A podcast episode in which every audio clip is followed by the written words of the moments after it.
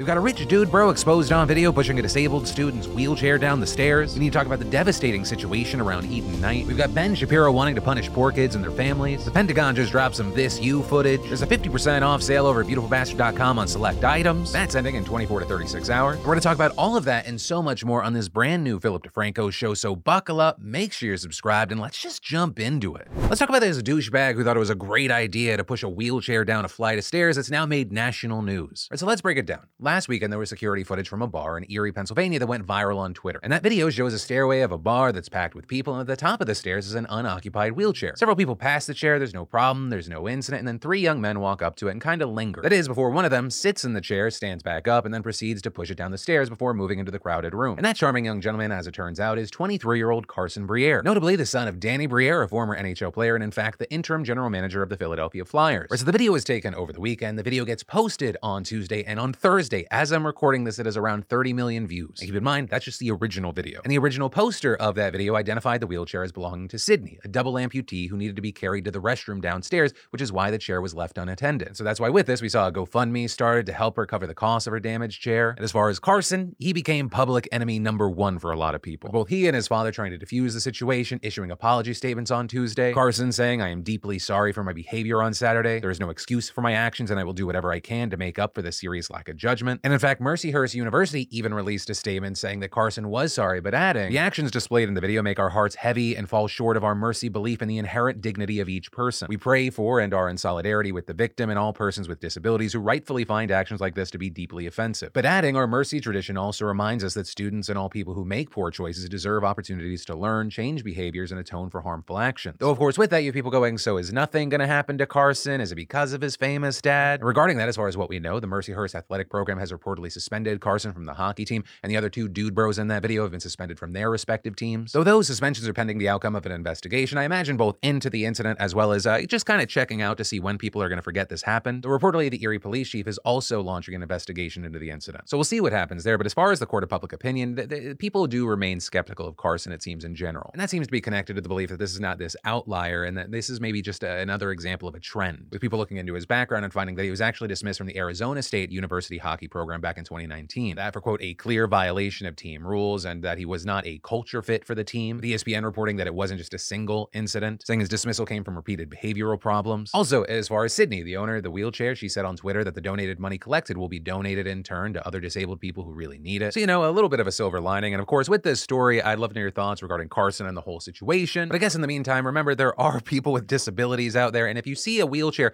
probably just stay away from the wheelchair. Treat it like it is a wheelchair in an abandoned mental hospital. Nothing good will come from fucking with it. And then, if you've never heard the name Eden Knight, I want you to listen up because after you hear this story, it's going to be a hard name to forget. Right, so she's a 23 year old woman from Saudi Arabia who came to the United States for college, and during the pandemic, she came out as trans. With friends telling Vice that not only was she well read, hilarious, and so fucking smart, she also wanted to be a leader for trans people. But by last spring, she had graduated and her visa had expired, so she's seeking legal pathways to stay in the US. With a big part of this being her fearing her conservative Muslim family back home won't accept her. So she moves in with a woman named Bailey and her husband in Columbus, Georgia, because they're looking to host and support homeless trans people. And Eden was the absolute perfect addition to their family, getting her nails done with Bailey and caring for their son so well, she was gifted a bracelet with the word aunt etched into it. Plus, at this time, she begins medically transitioning through hormone therapy, which apparently improved her mental health. And then in August, a man calls Eden on the phone offering to help repair her relationship with her parents, and she buys it. Right? His name is Michael Pocalyko. He's a former Republican official and CEO of Special Investigations, a DC contractor. And to Eden, he seems innocuous enough, so she moves out to Washington following a suggestion where she meets him and, more importantly, a Saudi lawyer by the name of Bader. With the latter of the two housing her an apartment, buying her meals, and connecting her with therapists, all while subtly pushing her to detransition. Constantly telling her that she looks like a man and a confused teenager, according to Eden, who said, Nobody misgenders me so purposefully like he does. And as she became dependent on him, even fearing that she might get deported if she ran away, she buckles, with him reportedly forcing her to dress masculine and stop hormone therapy. He then buys her a flight back to Saudi Arabia, and she later discovers the truth. Bader and Michael had been hired by her fucking parents. So she flies back in December, and her home life is a nightmare. With her family allegedly berating her, calling her a freak, her parents confiscating the hormone she tried to take in secret on more than one occasion, with her then apparently taking her own life, with her family announcing on Twitter this week that a young man with her name had died. And in a note detailing the entire story that she publicized before her death, Eden said, I hope that the world gets better for us. I hope our people get old. I hope we get to see our kids grow up to fight for us. I hope for trans rights worldwide. You also had her friend Zoe say, This is as much a murder as a suicide. The things that she was going through were so insane that it wasn't just a mental health issue. I don't don't think most people could survive that, trans or otherwise. With this being another heartbreaking story, I don't know what to do because I feel like there's so many people in this world that are just locked. Like, how many times can I cite all the studies showing how gender affirming care improves mental health and reduces suicidality for trans people? How many times can we talk about how only a tiny fraction of people who transition feel any regret afterward? Because it often feels like talking to a wall that's already made its decision, validating their ignorant feelings with outlier stories, and boom, there you go. And this is true to so many of the villains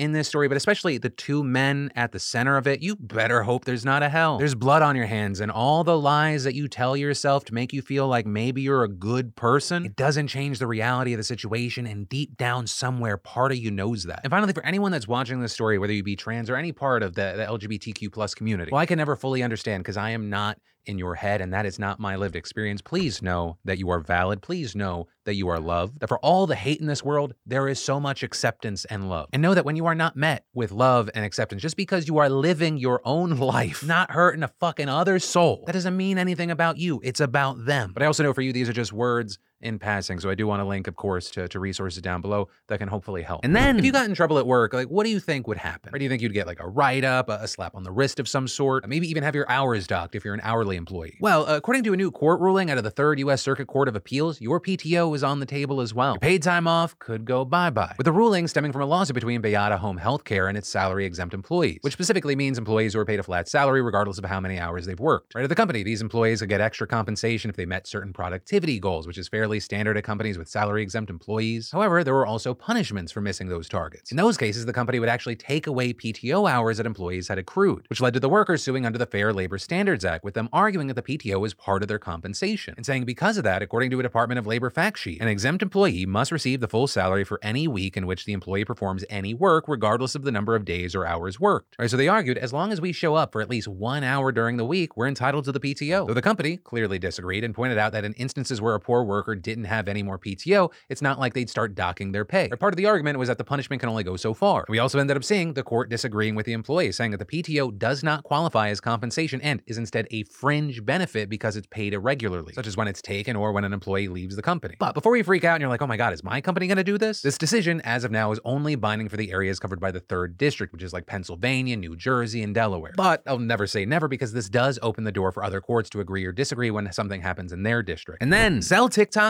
or it's getting banned. That's the official stance that the Biden administration is reportedly taking on TikTok and its Chinese ownership. Or the US government versus TikTok, it's a battle that's been going on for a while now, and there's currently legislation floating around that could ban the app, with there being plenty of security concerns regarding the Chinese government's ability to access private user data on the app, as well as use its algorithm to spread misinformation. And yesterday we saw a TikTok spokesperson saying that the Biden administration wants Chinese ownership to sell the app, or it's going to potentially get banned. But apparently, at least according to the New York Times, that demand was made to TikTok in recent weeks. But you have TikTok arguing that a sale really isn't going to solve any issues, saying, if protecting national security is the objective, divestment doesn't solve the problem. A change in ownership would not impose any new restrictions on data flows or access. And adding, the best way to address concerns about national security is with a transparent US based protection of US user data and systems with robust third party monitoring, vetting, and verification, which we are already implementing. Also, as places like NPR have noted, a sale like this would have to get the okay from Chinese officials who have been far from enthused about the idea. And we've already seen TikTok try to work with the US in the past. Where you had the Committee on Foreign Investment in the US examining TikTok's data safeguards, with the app responding by pledging $1.5 billion on a project that would keep the US data on US servers. But as concerns have grown, the committee has rejected that project. With all of that now leading us to this new ultimatum. So I'll keep my eyes on this. We're going to have to wait to see what happens, but make sure you're subscribed so you stay in the loop. And then, did you know that two out of three guys will experience some form of male pattern baldness by the time that they're 35? Maybe you have that friend or that family member that's dealing with hair loss, and well, thanks to the sponsor of today's show, Keeps, you don't have to just sit around and wait for that to happen to you. Whether you're looking to prevent hair loss, stimulate hair growth, or just take better care of the hair that you have, Keeps has you covered. Keeps helps you stop hair loss before it's too late with a scientific and affordable approach to treatments that are up to 90% effective at reducing and stopping further hair loss. And in addition to clinically proven treatments, Keeps has an award winning all natural thickening shampoo and conditioner system. Plus, you can get these products delivered directly to your door, meaning no more going in person to the doctor's office for your prescription, saving you both valuable time and money. Simply put, hair loss stops with Keeps. So to get your special offer, go to keeps.com slash DeFranco or just click that link in the description. That's keeps.com slash DeFranco. And then hungry people don't exist because I've never met one. That's literally what Minnesota Republican State Senator Steve Drazkowski said to argue against a bill that would provide universal free breakfasts and lunches to all public school students. I have yet to meet a person in Minnesota that is hungry. Yet today. I have yet to meet a person in Minnesota that says they don't have access to enough food to eat. Now, I should say that hunger is a relative term, Mr. President.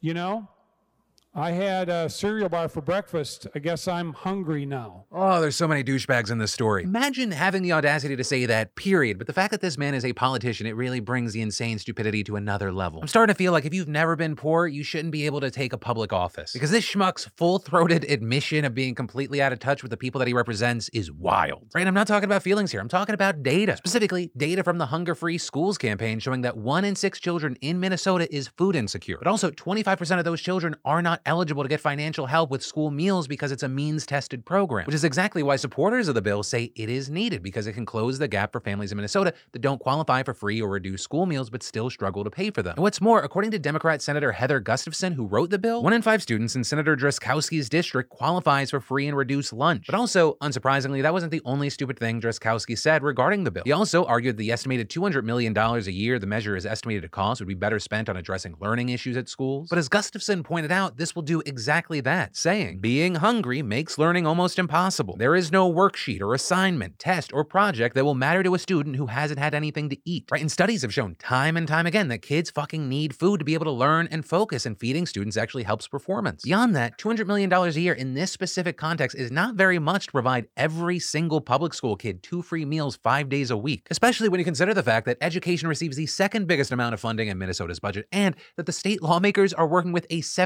$17.5 billion budget surplus this year. Now, all that said, the good news here is that the Senate did actually pass the bill. And since it's already been passed in the House, it's now expected to be signed into law by the Democratic governor. But Drazkowski wasn't the only person saying stupid shit about school lunches and child hunger this week. You also had this clip of Ben Shapalapa Ding Dong going viral where he's arguing against making school lunches free. School lunches are not going to solve the problem of child hunger at any serious level.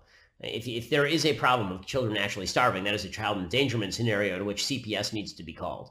Uh, if you're talking about like actual child starvation, the truth is it does not take that much money to feed a child. I know I have three of them. That's right. It's not hard to feed your kids. There's no excuse. Just become a massively successful grifter. Stoke the flames of a culture war. Peddle an intellectually dishonest or ignorant opinions. Get a career based off of dunking on teenagers who don't have a college degree yet. Then boom, you could feed three kids like Ben. Also, I just love that the core of this argument is, you know, the government shouldn't be stepping in and paying for these kids' lunches. If the parents can't pay for the kids to eat, we should pay people to take those kids out of the home, place them somewhere where all of a sudden the care for that child is also subsidized. But I'm also getting ahead of myself because I mean he's just factually wrong on a multiple levels. First of all, he's totally mischaracterizing the situation. Kids can be food insecure or hungry without being physically starved. Right? That's on the very extreme end of a very big spectrum. What's more, he's wrong that school lunches don't have an impact on child hunger, especially for families dealing with sky-high food prices due to inflation combined with the winding down of many pandemic era programs that help reduce household hunger nationwide to the lowest ever. And these universal free lunch programs in particular are incredibly impactful. If you don't know, during the pandemic, the Department of Agriculture waived school meal eligibility requirements so schools could offer free meals for all students. And according to a study by the Food Research and Action Center, 95% of school nutrition staff surveyed said that the waivers helped reduce child hunger in their districts during the 2021-22 school year. Beyond that, school lunches make up a lot of the meals that students have, which is also something Representative Ted Lieu put really well in a tweet responding to Benny Boy's absolute dumb fuckery. Dear Ben Shapiro, your remarks are dumb. Let's do math. Say a kid should eat 21 meals a week. School lunches provide five of those meals, solving nearly one fourth of the problem. That's pretty good. Oh, and how about you miss one of your meals five days a week and see how you feel? And keep in mind with Ted, that's just him talking about school lunches. Right? Just in 2019, the Agriculture Department also funded 2.5 billion free or low-cost breakfast to kids in need. And for universal free lunch programs that also provide free breakfast like California's and the one expected to go into effect in Minnesota, we're talking about kids getting almost half their meals at school. Also, going back to Shapiro saying Child Protective Services needs to get involved, I'm in no way the only one calling that out. With this group, including the likes of Hasan Piker, who tweeted, 9 million children in the richest nation on earth live in food insecure homes. Mr. Protect Our Kids claims the best thing for the small government to do is kidnap them and put them in the foster care system instead of offering free lunches or child tax credits. It's probably way more expensive to fund enough resources to track down all the kids who are hungry and then find them homes or whatever the fuck this plan is, than just help feed them at school. And I say this not as just an outsider, right? I'm doing well for myself. I'm not gonna act like I'm the most connected to Joe Blow guy. But I grew up poor. I took advantage of free lunches at times. And it will never not infuriate me that people that seemingly are ignorant and have no empathy whatsoever have these massive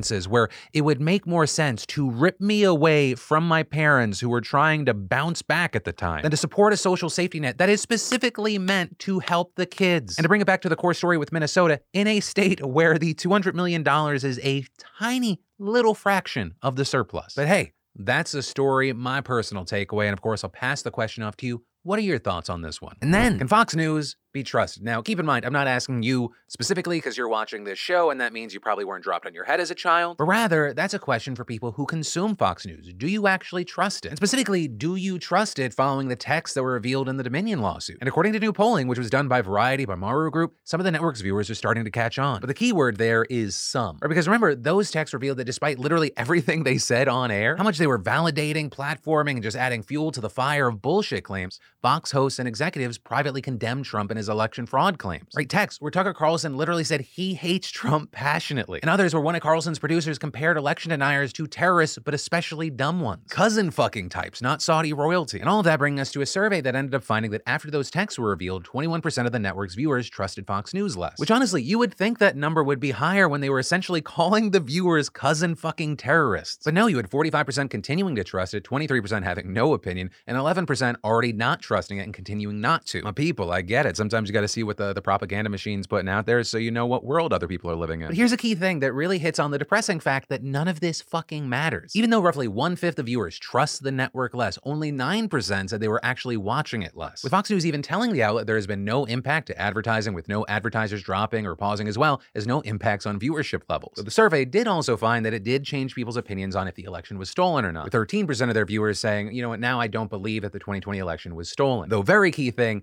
Literally 50% say they still believe it was stolen. The emperor has no clothes and half of the people do not care. And then, you know how yesterday the US government claimed that in international airspace there was a Russian fighter jet that dumped fuel on a US Air Force surveillance drone, then clipping it, forcing it into the ocean? And then Russia responded, no, that's not what happened. The drone just crashed after making a sharp maneuver. With that resulting today in the Pentagon saying, you know we have receipts, right? We don't give our people universal healthcare. You don't think we put a fucking camera on this thing? And they released an around 40 second video where you see a Russian fighter jet dumping fuel on a drone. Hey, bro, watch your jet. Watch your jet, bro. Watch your jet! And then there being a loss of the video feed on what appears to be a second pass, and then it ending with what looks like a drone's propeller fucked up. And personally, I'm happy they released this footage. Uh, Biden and the Pentagon was like, this you? Because it's important the world see what actually happened. There's also new reports saying the Kremlin encouraged the Russian jet to hit the drone, and claiming that Russia is actively searching for the drone, but the US wiped its hardware and says that it's sunken as low as 5,000 feet. But there are also being claims that this is just one example of a trend of Russian forces trying to provoke the US to attack. So, you know, fun times. And then we got big news coming out of Australia, with Queensland, the country's third most populous state, passing a controversial set of laws seeking to crack down on youth crime. You have the first one criminalizing breach of bail for minors, which critics say overrides the state's Human Rights Act. Meanwhile, other provisions build more detention centers, expand an electronic monitoring trial for kids as young as 15, and raise maximum sentences for violent car thieves. And for those who complained about the laws, most thought it just didn't go far enough, with them calling the premier a hypocrite for going back on her promise to give juvenile car thieves 14 years behind bars. They're not even the laws that she promised Queenslanders. They're not. Yet all this comes despite the government's most recent crime report showing that the total child offender count dropped 27% in the decade before 2020 to 2021. Over the last year, some data suggests the number rose by up to 1,000. But in recent years, you have people saying the media, especially Rupert Murdoch's News Corp, that they've put an outsized spotlight on youth crime, which is more visible than adult criminality, partly because some of the teens brag about what they did on TikTok and other social media posts. There have also been several high-profile deaths, which have sparked anger and frustration among the public. So over the past few years, the government has shifted toward a tough-on-crime approach, despite protests from experts and human rights groups, many of whom argued the new laws won't be effective and will just incarcerate more teens, leading to repeat offenders. With them also pointing to some recent high profile cases illustrating the danger of the justice system. With one of the examples being a 13 year old indigenous boy who was put in detention for minor offenses and was kept in solitary confinement for 45 days, 22 of which were consecutive. With them also claiming he was once denied water after he became distressed from the prolonged isolation and flooded his cell. And so, with all this, you have the crime victims and lawmakers who say tougher measures are necessary to keep the youth from straying onto the wrong path. And on the other side, you have experts and activists saying while the victim's pain is real, this is not the way to fix it. And while, of course, I'd love to know everyone's opinion on this, especially if you're one of the Australian beautiful bastards who watch this show, what are your thoughts here? Which side of the fence are you on? And that's where today's show is going to end. Thank you for being a part of another daily dive into all the news. If you missed any of the daily shows this week, check them out here or in the links down below. There was a lot to get through. Also, be on the lookout for the special Sunday show. I got a big announcement there. But as always, my name's Philip DeFranco. You've just been filled in. I love yo faces, and I'll see you tomorrow. I mean, Sunday. It was Sunday. I already forgot. Ah.